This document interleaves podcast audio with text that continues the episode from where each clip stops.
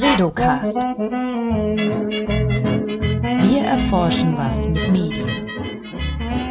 Hello and welcome to the Bredocast, the podcast of the Leibniz Institute for Media Research in Hamburg.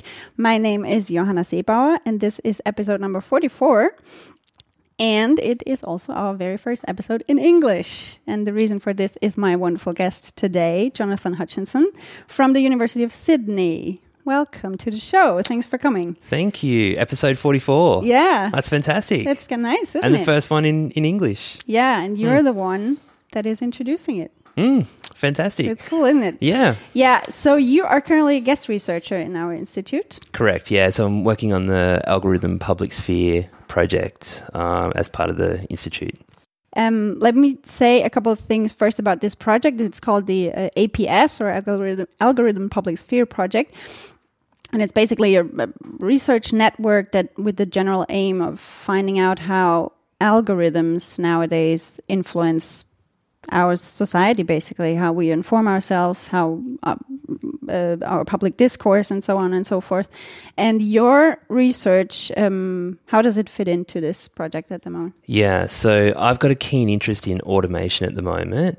Um, so my, my two key areas that I always research is around social media and public service media, and when those two come together, then that's a sweet spot for my research. Um, and so at the moment, I'm looking at automation, so things like recommender systems. Um, and how they align with media production, so social influencers, for example, um, and how that might be situated within a public service media environment. So, how would uh, ZDF, for example, in the German context, uh, use recommender systems, or how might they work with um, social media influencers, for example? Can you explain a little bit what you mean when you say recommended systems? Yeah, sure. Okay, so um, probably the easiest way to explain this is to say something like uh, when you use Netflix and it says you should watch this, or you're listening to Spotify and it says uh, people who listen to this also listen to these. So that's a, um, like a mathematical type Or on of a- Amazon when you buy something and then they immediately, immediately say customers that bought this also should buy this. Exactly. That's exactly it. Yeah. So and and behind this, so that's what we see as a as a user of these platforms. Um, but behind the scenes, it's a it's a kind of a a, calcu- a mathematical calculation that's going on. So um, you know. A user's past history is then examined, processed, and um, a potential uh, match with uh, with current uh, content, or in the Amazon case, you know, things, items for sale, is then represented back to the user. Yeah. And why is it important that we research things like that? Well, I mean, in in one instance, or from one perspective, having recommender systems is really useful. So we have a uh, a quite a saturated media environment at the moment, and uh, so everyone's creating content. So it's hard to sort of try and find you know information which is useful for us as consumers, and so that's where algorithms become really important. But the flip side of that is, um, you know, is the recommendation correct? What is it not recommending? Um, what's wrong about the the recommendation? You know, and it could be things like um, it could be recommending um, racist material, or it could be recommending, um, you know, age inappropriate material, etc., etc. Yeah.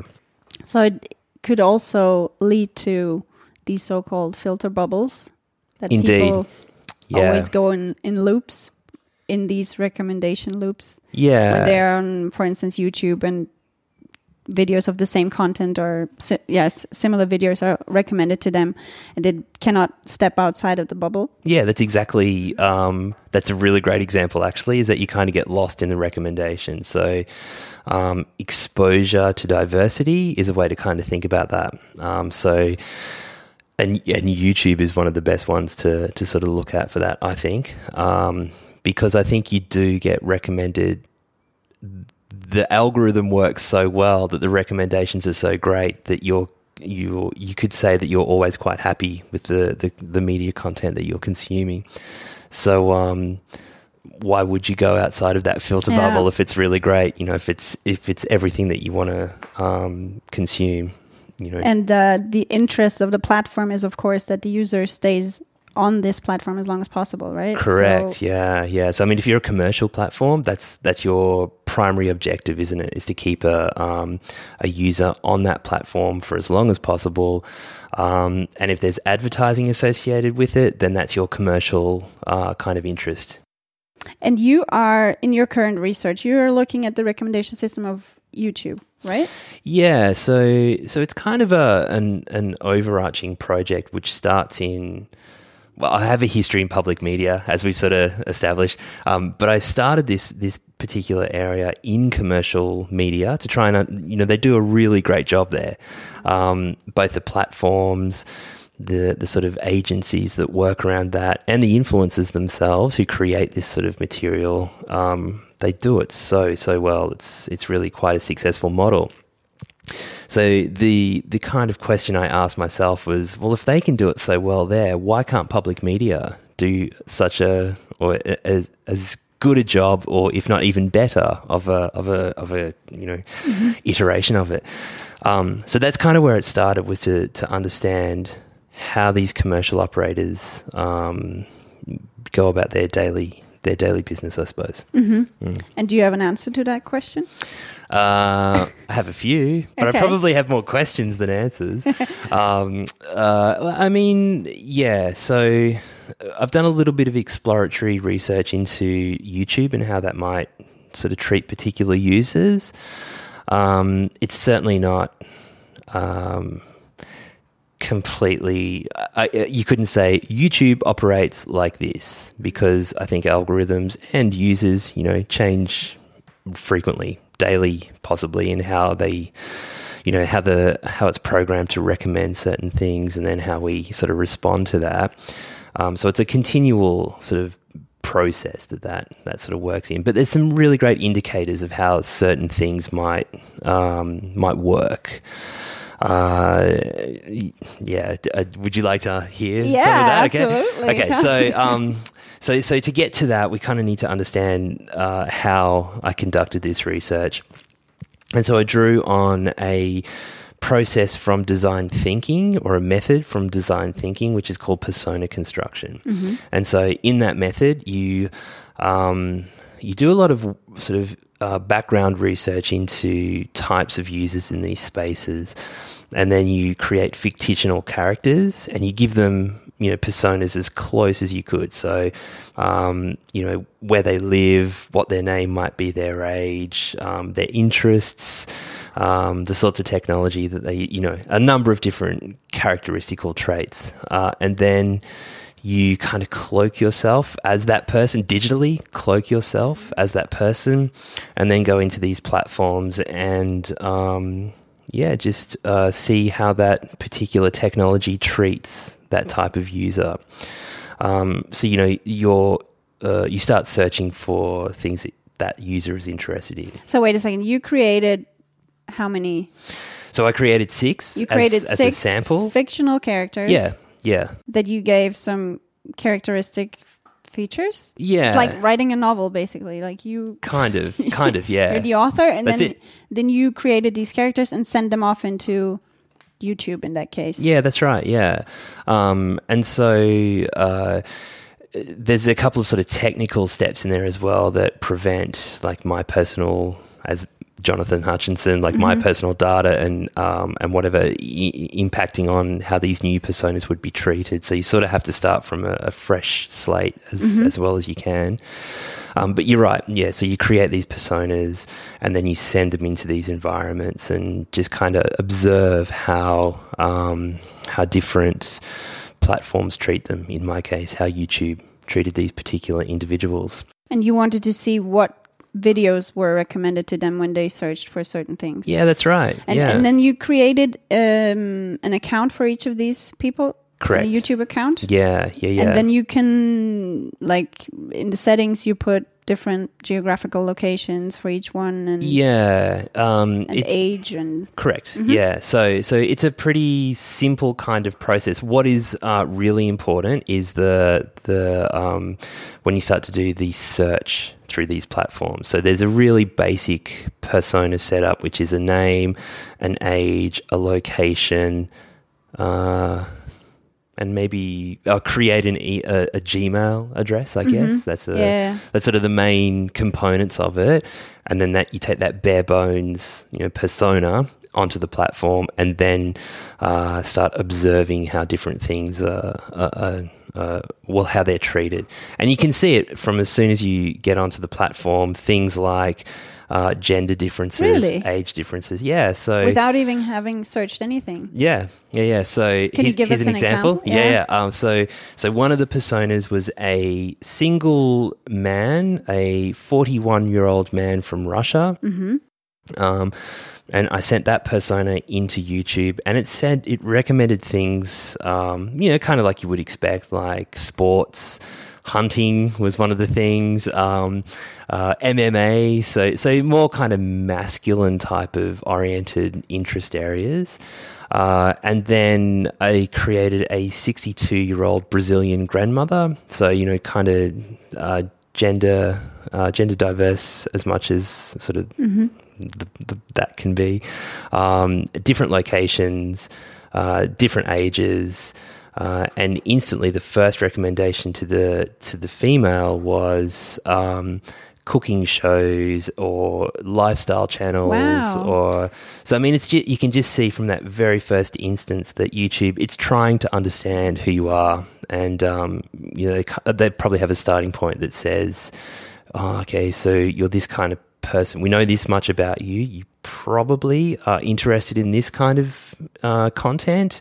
And then I guess wherever you click or whatever you do after that point, that's when it really, you know, it's just a framing process really Yeah. to, to sort of put a person into a particular category.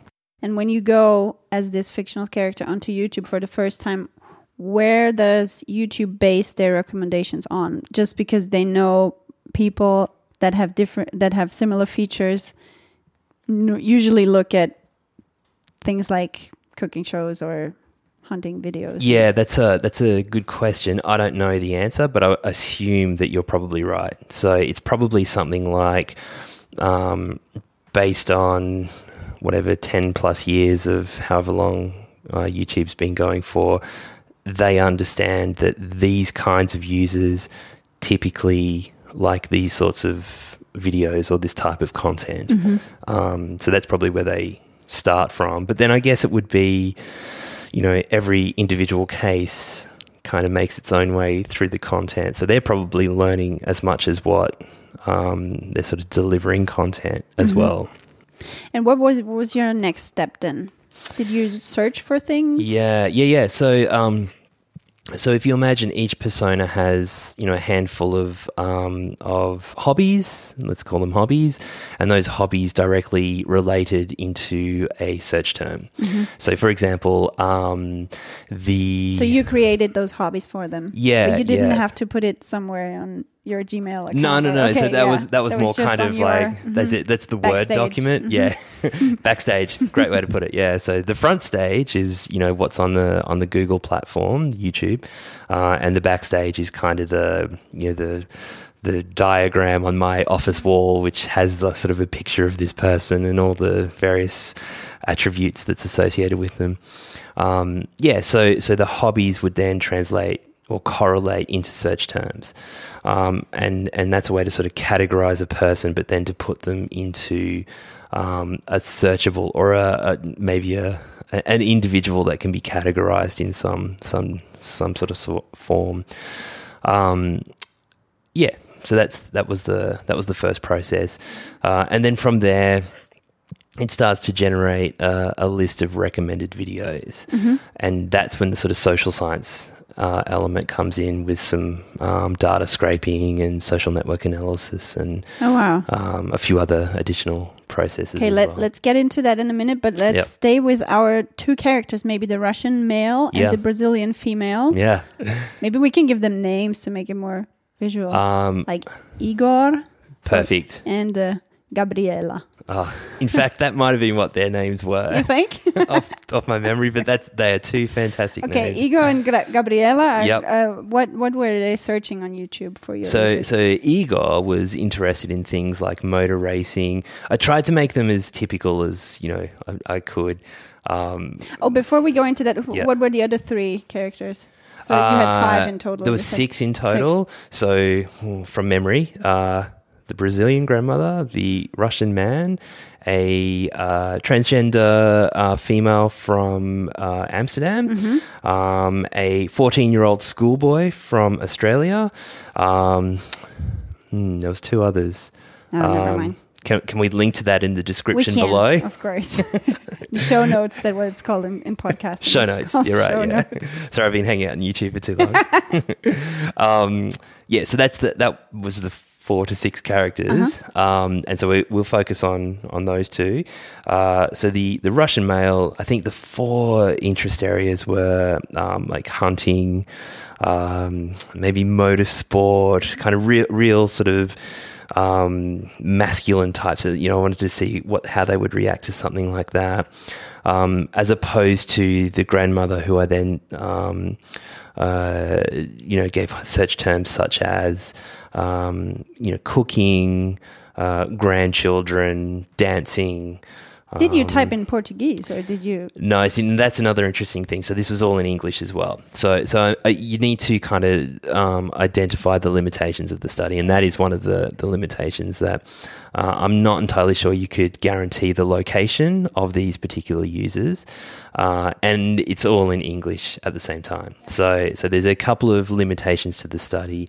Um, but as a prototype, I think it, it revealed some some interesting observations that we could then develop on and, and, and kind of take this this kind of inquiry a bit further.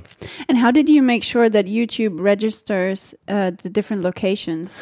Uh, so there's a there's only one kind of step in the process, um, and it's difficult to be absolutely certain that this is uh, this is taking the location for real. Um, but you can give it a, a, a phone number, and um, as you're entering the details in in the first few few pages, you can choose like a, a country code. So you know, for example, Australia plus six one, etc., etc.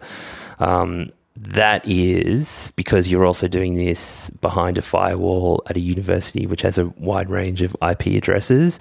Um, so it's kind of a little bit more difficult to pinpoint exactly where this person is coming from, um, let alone through a VPN.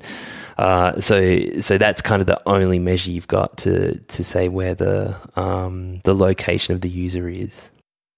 Um, so where were we before the Igor and Gabriela? Mm. That's right. Yeah. Such terms, so so quite masculine sorts of hobbies for for Igor, um, and then things like you know, um, I, I guess I kind of modelled her Gabriela on um, my own grandmother. So Sure. you know, things that I, I sort of thought maybe my grandma might be interested in. Um, so, and, and one point here as well is that, you know, this is kind of a, a data ethnography. So, so it's always through the researcher who's the ethnographer, who's both looking, investigating and telling the story as well. So, I mean, that's, that's another, um, I wouldn't call it a limitation. That's a like a characteristic of ethnography. Um, You are part of the study. Correct. Yeah, yeah, yeah. So, um, but it's also I think it has to be acknowledged that Yeah, yeah. you know that this is all through through my interpretation as well. Um, and so before any of those terms are, are entered, um, you know, we had those kind of very um, typical types of recommendations that were coming from from YouTube. So the 41 year old man was getting things like you know MMA, uh, Joe Rogan, those kinds of typical dude kind of products. Um, whereas the female was getting things like cooking and, and, and whatnot. Um, but interestingly, once you sort of trained the program under these personas, giving it various um, search terms, you could see the variation in the recommendations start to come back. Um, and one of the most interesting observations across all of the personas uh, was the the prevalence of gaming in in regardless of who you were or where you were located or your age. Um, gaming was the fourth, third, third most popular category of um, YouTube video that was returned to these users. So Gabriela and Igor got the same amount of gaming videos Correct, in their yeah. recommendation. Yeah, yeah, yeah. That's so really interesting. It is, isn't it? So you can ask a lot of questions about that. Um, and I mean, this is where probably you need to then go to YouTube and say, hey, this. Why? Yeah. Yeah. And whether they Do you would have a, respond. assumption? Like, you have a theory? Well, I, ha- I have a theory, but I mean, it's impossible to to kind of get that um, checked or you know fact checked. Um, but one one idea that I sort of threw around with it with this was um, YouTube is the dominating platform in this space. And over here, you've got Twitch TV, which is the gaming platform, which is increasingly becoming larger and larger. The engagement rate on that platform probably um, dwarfs what's going on on the YouTube platform.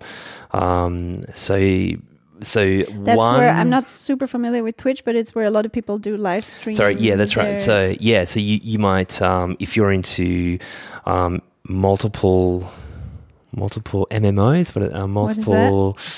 Um, so where you go online and game in Mm-hmm. in uh, in like a World of Warcraft Okay, or yeah. Starcraft, you know those kinds of things. Um, so you would be gaming, uh, and you might have a, a video camera from your co- your computer onto you. You're gaming. You're talking with your fellow gamers on this. Normally, really quite experienced gamers do this kind of thing.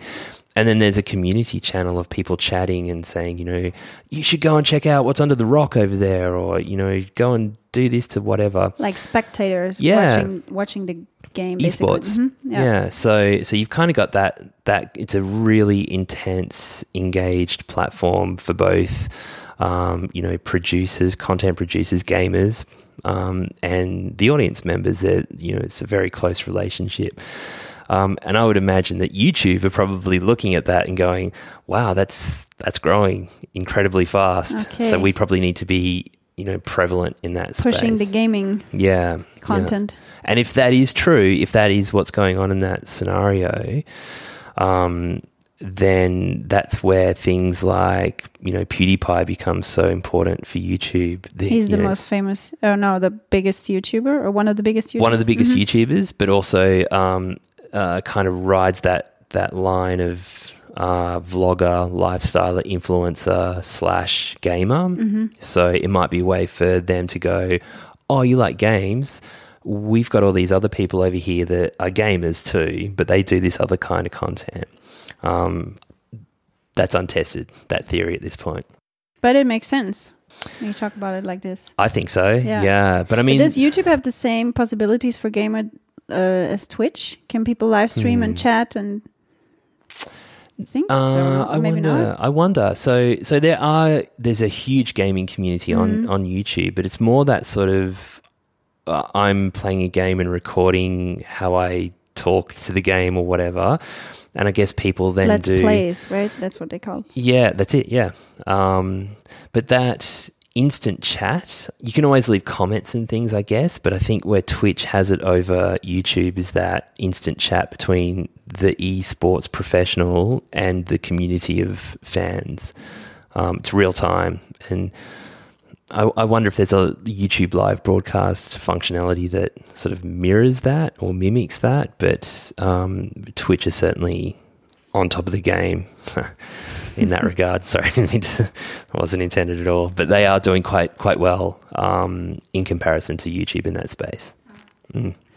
Okay, so what else did you find out about uh, the difference, different user experience of Igor and Gabriela? Yeah. Um, Because I guess in the end, how long did you conduct this research so for? yeah, this was over six months. Six Um, months. That's quite a long time. Yeah, yeah, yeah. And so then I guess those those two people must have have- must have had a completely different um, experience when navigating YouTube. Yeah, yeah. So, um, one sort of overview of of the research is to say that the whole recommender system or algorithmic calculation, or however you want to talk about that, it is really just a framing process for um, platforms and users.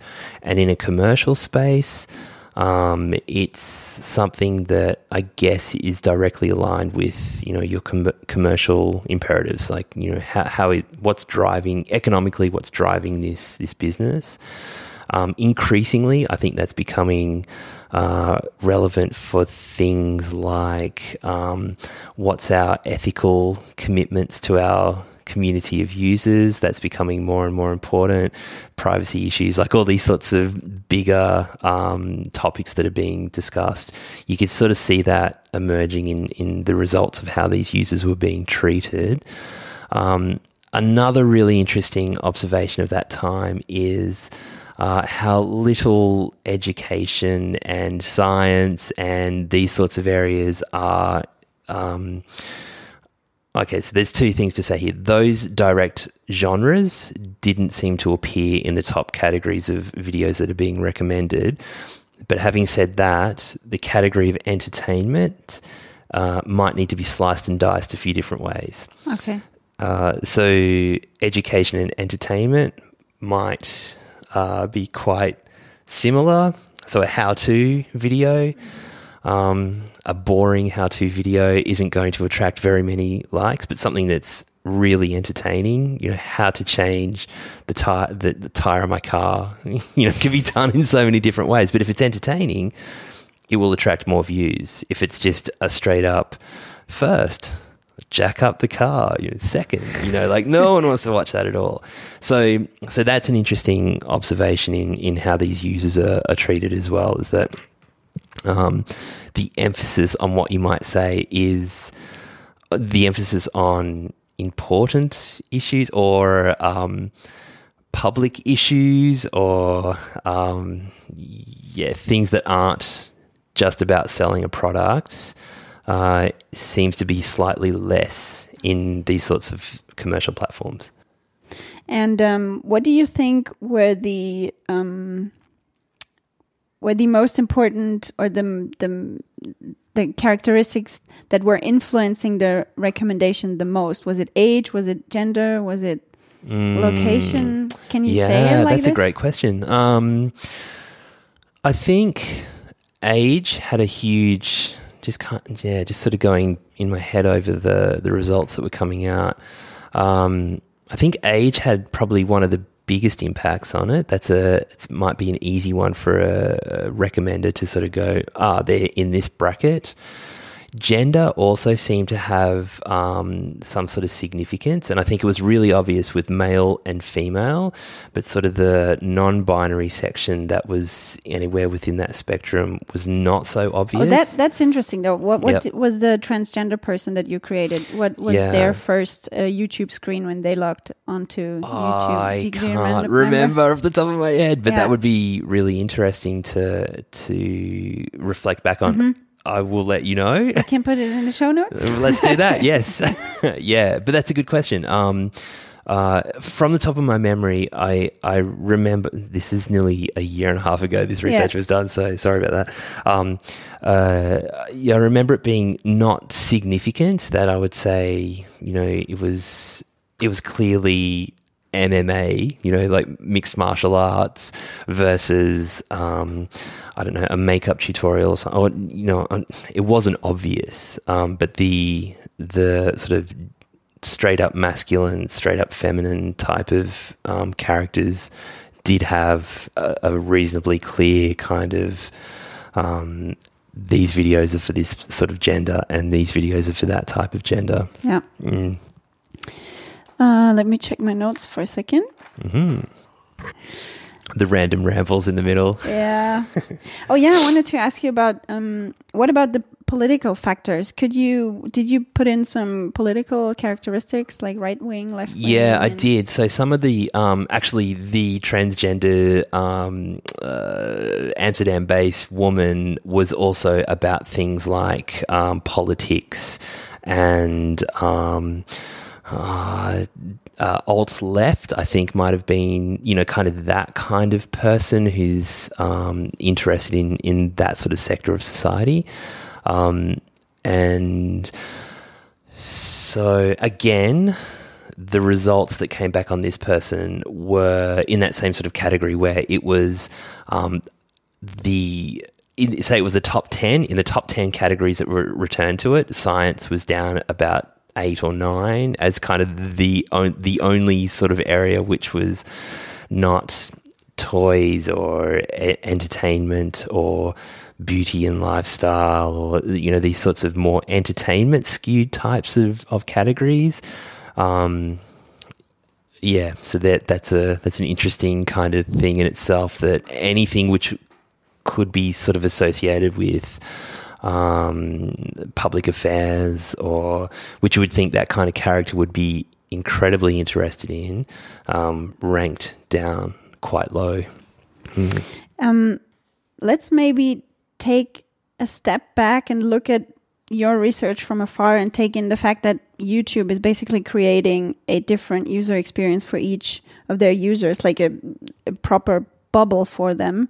It's like, um, it's like if we, as if we turn on the TV um, for the evening program, and we each of us sees a different sort of entertainment and news program maybe what does that what effect does that this have on our society as a whole Yeah, this is where it gets really interesting. I think this is this is kind of the the point of all of this. Uh, so it's in in a really simplistic answer, it's a lack of diversity. So um, one person is exposed to a particular arena of content, which, as you say, can be different to what a second person can be exposed to. But what's interesting about a, a lot of them is that there's different, particularly on something like YouTube, okay, there's different forces that drive those sorts of recommendations. Um, now, all of this is, I would say, well, not all of it, but a majority of it is commercially oriented. So um, uh, it's driven by the ads that you will see pop up on these sorts of uh, videos. Um, there's not. There's a, I guess there's more consideration now than what there has been in previous years to things like privacy and security and trustworthiness and these sorts of social um, items that that uh, are important to us. Um, but at the end of the day, you've still got these commercial platforms who are responsible. Like uh, I watch a lot of YouTube. I imagine you know you watch a i do yeah, yeah, okay. Um, and and potentially uh, the people listening to this podcast will also be consuming a lot of media over YouTube. So if that's one of our leading platforms, and this research is painting the picture that you know exposure to diversity is limited, then that's a real concern. That's a real issue. So, um, and I think a lot of these platforms are going through this moment where um, you know you want to keep people interested on the platform for as long as you can. That's what makes them successful. Um, and the sort of content that's being you know published on these spaces, the stuff that's really engaging and entertaining, um, is uh, is is preferenced over content that might be important yet less entertaining. So that's kind of the that's the battlefield of this sort of this area of, of media and communication at the moment. So I guess um, that's where I see uh, a cultural institution like public media starting to come in and, and play in this space more effectively. Um, I think YouTube is fantastic, and I think it does content really, really well. Um, I think commercial content has its place and should be should be there, um, but I also think it should be balanced out with um, you know exposure to these other sorts of areas as well. So, and that's kind of the role that I think public media can start to play in this broader ecosystem. and how could that work out Yeah. Good question. Uh, so, so I have I have opinions on how that could work, Yeah. um, but uh, you know that's not tested in public media as yet. But I do want to go into, and that's where I'm currently at right now is is going into public media, um, public service media organisations, and going so like how are you thinking about these sorts of things? What's your current technologies? Um, you know, how might you sort of operate or become stay relevant against something like YouTube, for example? Um, so You're I- doing this in Australia. yeah, that's Mhm. when I go return home. That's uh, that's what I'll be doing. Plus, I want to try and talk to a couple of broadcasters here before I go. Um, that's looking good at the moment, Cool. um, but nothing confirmed yet. Uh, so so then yeah, it's to to go into the broadcasters and say, you know, this is what's happening out there, which is probably not news to them in many ways.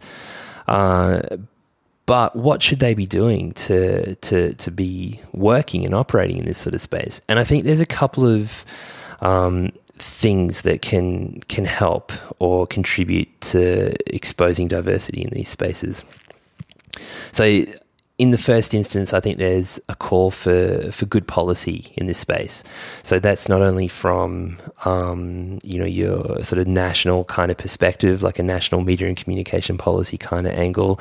That also trickles down into what would be considered editorial policies within each public broadcaster. So how do we uh, embody something like diversity on these kinds of recommendation systems? Um, you know, that's just kind of the day to day that uh, content producers would then work by in public media organizations. But then I also think there's a, an, another area um, which is always seems to be overlooked in a lot of scholarship. Um, uh, and that's the agency of users of you know how we how we operate in these spaces. So there's been a lot of work, fantastic work, I would say as well, that sort of highlights how algorithms are either black boxed or you know we can't get into them and crack them open and, and whatever. Um, but I don't know if that's kind of the the way to go. And it always seems to suggest that users are kind of naive to recommended recommendation systems and algorithms and whatnot. But I think a lot of people ha- will have a a very basic, at least, understanding of how these systems work. You know, whether they looked at the mathematical equation, I don't think that would mean anything to most users. Um, but I'm sure that they've recognized that whatever they click on or whatever they watch today has an impact on what's you know recommended to them tomorrow. Um, so I mean, there's user agency that needs to be um, promoted or educated in some ways, and I think that's what public media can do.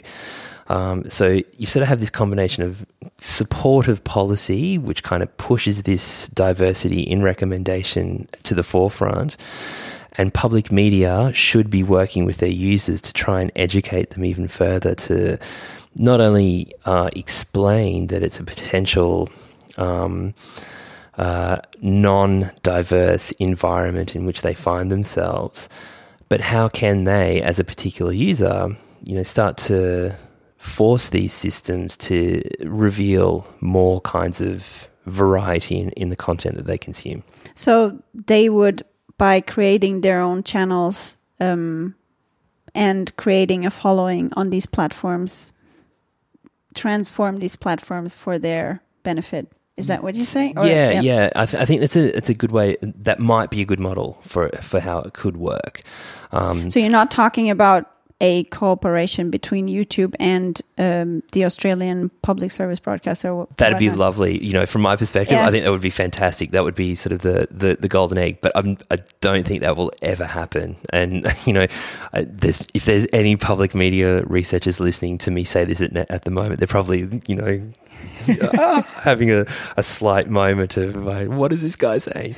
Um, it's it's not a welcomed um, uh, it's not a welcomed uh, solution to, to any of this kind of material, and I can understand why. Um, you know, it's they're different different sorts of uh, organisations that um, may never play well in the sandpit together. Um, but having said that, um, uh, I think the the role of the public broadcaster in this in this kind of instance is YouTube is very successful and has an amazingly high um, audience number.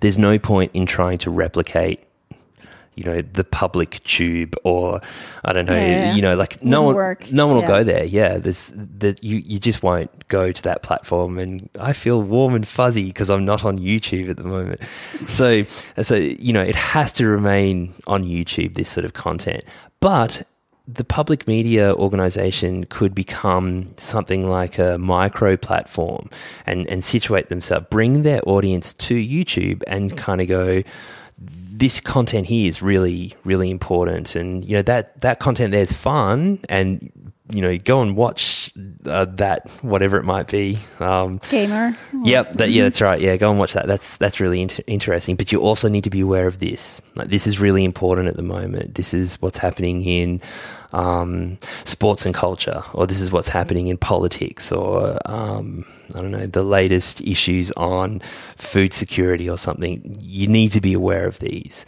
Um, Do you think the news broadcasters need to then create YouTube specific content that's a little more, I don't know, how to understand the Australian elections? Yeah. Like v- very um, simple clickbaiting probably. type of content? Yeah, so um, there's an interesting case study from South Korea. So the Korean, the Korean Herald, I think it is from memory.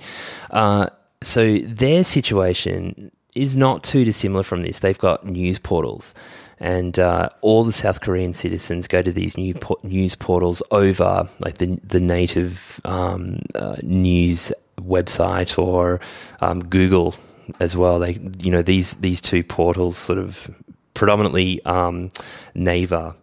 Naver is like their Google in many Okay. ways. Um, so they a lot of the the people go to these particular spaces, um, and it preferences the sorts of news that's given to them. Um, and one of those uh, news agencies is the Korean Korean Herald. I'm pretty sure it's the Korean Herald. Their strategy at the moment for news production they can see this whole explosion of entertainment is, you know, news and information is it's important, but everyone wants to see what's happening with, you know, the boy bands, the the Korean K-pop. um, K-pop. That's it. Everyone wants to know what's happening with K-pop. That's the hot ticket right there. So they've created a department within their news agency which specifically creates content for YouTube that looks at K-pop. And so that's a way to um, engage a particular demographic of their audience. And they're like, oh, so now I'm up to date with what's happening in the K pop. Did you know that trade affairs have also gone sour with China or whatever it might be? You know, it's, it's and it's not so black and white as that, but it's this kind of, um, you know, get the audience accustomed to the Korean Herald and then they know that the Korean Herald also, you know, work in these other important areas as well. So it could be that kind of model, as you suggest. That that's, I don't want to say clickbait, No, yeah, that was a bit exaggerated. but yeah. it is, it is that kind of approach. Yeah. Okay. Um, I wanted to talk to you a little bit about your role as a researcher or your um, your methods as a researcher because I feel like increasingly media researchers have to be programmers and really fit in everything that's dealing with um, um, digital data and computational science or whatnot. Would you agree? Yeah, absolutely. And Um, in your research, did you did you program a lot because you did not by yourself create these characters and then as Gabriela go around YouTube and click on every video by yourself? That was a automated auto like a, you created a program that did that for you, no? So it was a it was a combination of um, uh, so I'm I'm a trained ethnographer, so I come from humanities, um, and my primary um, weapon is qualitative research. Okay, so um, you know ethnography, interviews, field data, you know these sorts of techniques are, are what I, as a humanities scholar, feel very comfortable with. Um, but having said that, a lot of our research now takes place on digital platforms. Um, and so uh, a large proportion of media scholars have um, actually one of our one of your newly minted doctors here, Dr. Felix um, Munch, uh, has said it very well. Where he had this diagram which showed how the two are kind of you've got hard social science over here, and then you've got humanities scholars here, and they're slowly sort of kind of coming together, and there's this bubble in the middle. And I think a lot of us are starting to, you know, you don't ever go all the way over to social science, and social scientists don't ever always come over to humanities, but we kind of meet somewhere in the middle. And um, I guess that depends on how skilled you are in each disciplinary area. Um, so I've had to learn, you know, I, I can't code, I can't develop, um, but I have enough DIY now to sort of make things happen. And I always get to that Watch point. YouTube tutorials Exactly. about programming. Yeah, yeah, that's right. Um, uh, and I always find myself, I get to a point where I can't go any further, and that's where you need to bring in the social scientist or the, you know, the the, the data scientist, and can you can you make this code thing work here for me? Um, uh, but then they bring in their own disciplinary perspective as well, and and you know, kind of why are you doing it this way? Why wouldn't you? Can I show you a much more efficient way of doing something? And it's like, oh wow, look at the results! Like, wow, you know, you found you found this out, and and, and so it's this really nice kind of collaborative experience. But from an individual perspective, um, yes, you, you do need to have these sorts of uh, social science skills, um, and they do enable you to do uh, new kinds of research for sure. And as a, if somebody wants to start out and say, okay, I'm going to study media science, what would you recommend to them nowadays? Would should they also try to learn as much programming as possible? Or? Yeah, I mean, I think most, um, certainly a lot of journalist schools, you know, this is something that they they ensure undergraduates go through now. Is it's not just how to tell a story and be an investigative journalist, um, but you know, basic programming skills. Um, I think in media studies, that's still not the norm, broadly speaking, to, to incorporate any kind of programming or developing in there, uh, unless students kind of take electives or whatever. Um, but certainly, as someone who's coming through in a postgraduate kind of capacity, working on track to doing a PhD, certainly in media studies, um, having a like a basic knowledge of things like R or Python. Um, Those are programming languages. That's right, yes. Know. sorry, yes to yes. Thank you for clarifying. Um, yeah, those kinds of programming languages is is really um, super important. But you know, like for this research that we just talked about, you did not uh, use any of these. Uh, so I relied on so at the University of Amsterdam, there's the Digital Methods Initiative, which is a fantastic resource for all sorts of research all over the world, um, and I think it's Bernard Rieder is the person who created all the YouTube tools, and don't quote me on that, but I think he's the person that did that.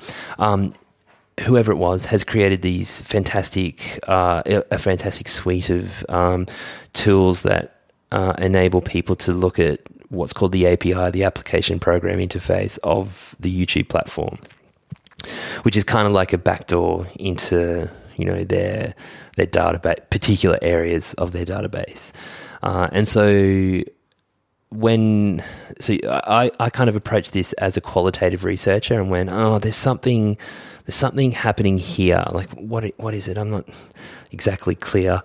Um, and then you can go to the the YouTube tools and then start actually coming in from the side and, and kind of scraping data using a various, you know, kind of social network analysis tools or um, topic modeling or a number of these sorts of um, computational methods, which then kind of bring back a series of results. And then you kind of look at the results and go, hmm, that's interesting. Like, But what were what did the results look like? You had like the the, the titles of the videos that were recommended, or all like sorts, li- Mhm. yeah, all sorts from um, from video channel networks. So you might find identify a particular video channel and go, they're doing important stuff or interesting work here.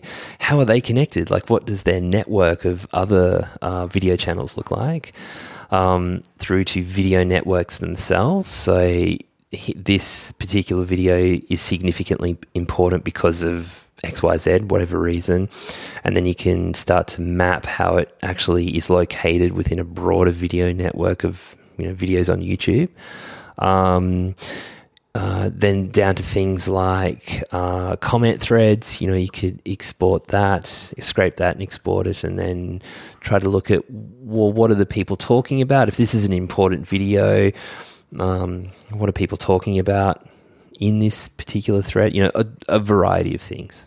But the the data that you used, Yep. what did it look like? So it looked like um, a combination of Excel sheets, Gephi files, and Gephi is a social network analysis program. Um, Excel, Gephi, uh, that was that was kind of it. They're they're the, the big ones that I use. Um, and so you bring those in to whatever program you're using, and then process it, clean clean the data, process the data, and, and sort of then reiterate on what the research questions are. Cool. Um, I want to slowly come to an end of this conversation, but I have um, a last uh, topic that I wanted to address because you said earlier that YouTube is kind of this black box where nobody really knows how which algorithms mm, play what role. And do you think that your research observed the recommendation system of YouTube and tried to find out how it treats people differently according to different features and do you think that if you went to the YouTube headquarters and asked these questions, would a programmer be able to answer them for you so that you wouldn't have to do all this research? Possibly. Um, it's a really good question, and there's a couple of things that um, I think you need to think through here too.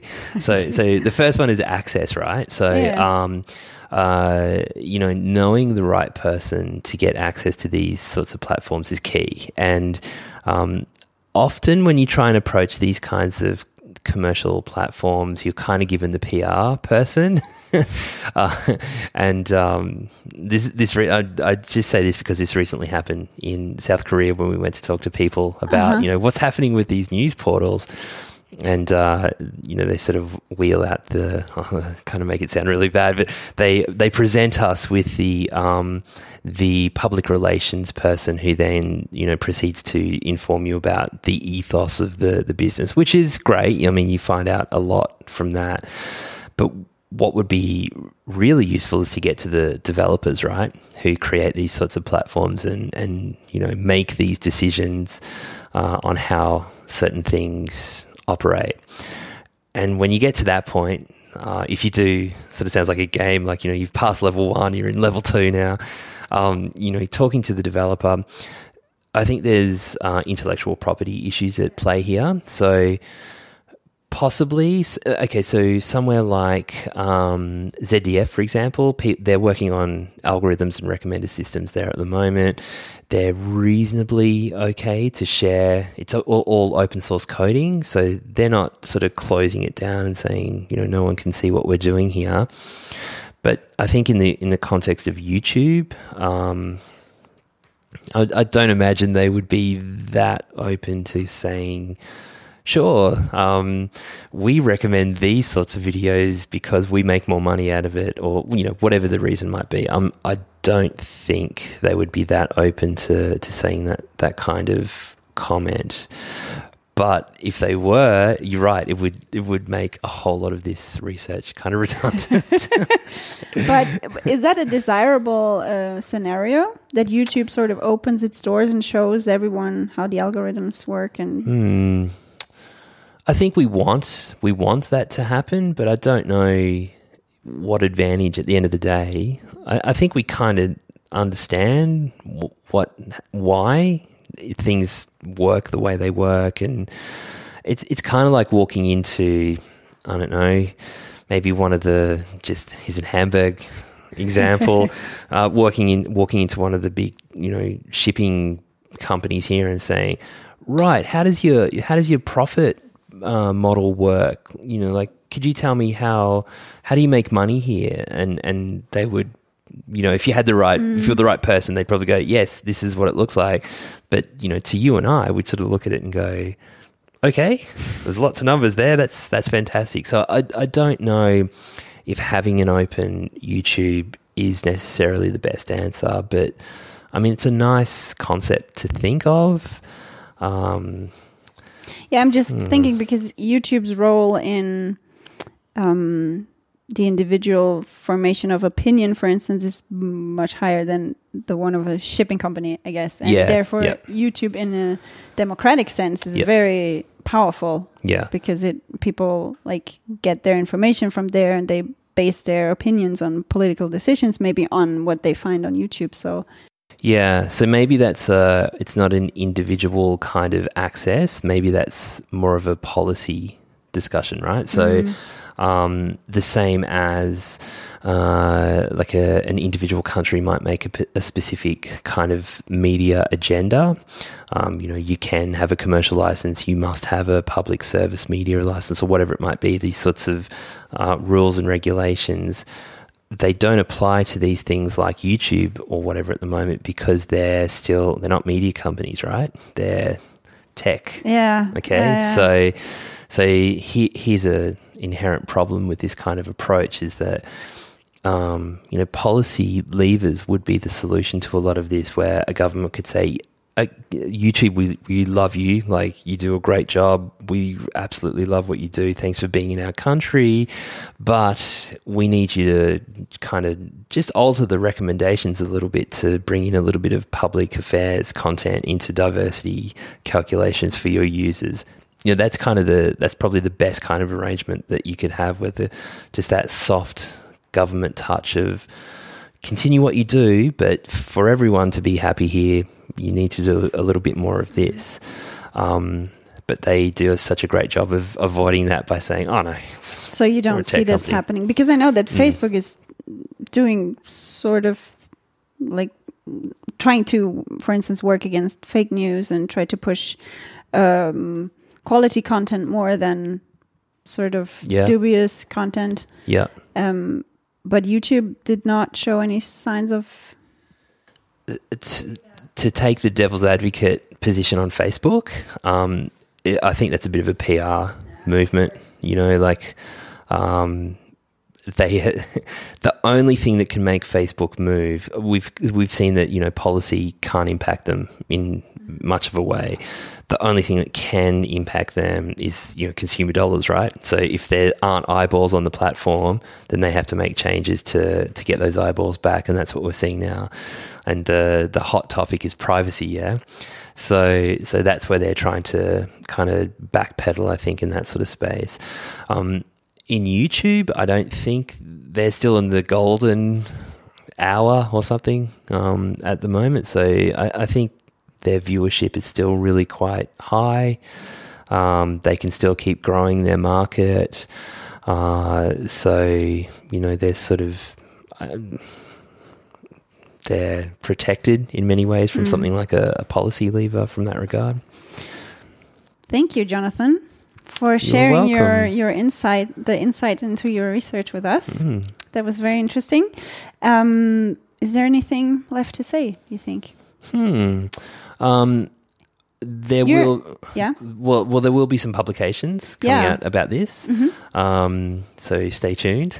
Stay tuned. Yeah. Yeah. Um, uh, so yeah, um, maybe kind of the the one point to to kind of make about this is that I think it's a really important area that more people should be researching into, um, and maybe just to highlight the fact that these sorts of environments change all the time. So I think we it's it's a it's a particular onus on us as researchers to be able to change as these kinds of environments change as mm-hmm. well. You're leaving us in a couple of weeks, right? I am, yeah. That's very sad. You've been here for Uh, good part of six months, so coming up to five months now. yeah. Yeah. It was great having you here. Mm, it was great to be here. It's been fantastic. Thank you. And uh, well, we say goodbye to our listeners. Um, subscribe to our podcast on Spotify and iTunes and whatnot. We say, what's the Australian way to say goodbye? Good, good See day. ya. See ya. Yeah. See so, ya, mate. See you, mate. Have a have a good one. Okay, on that note, goodbye. Bredocast. Wir erforschen was mit Medien.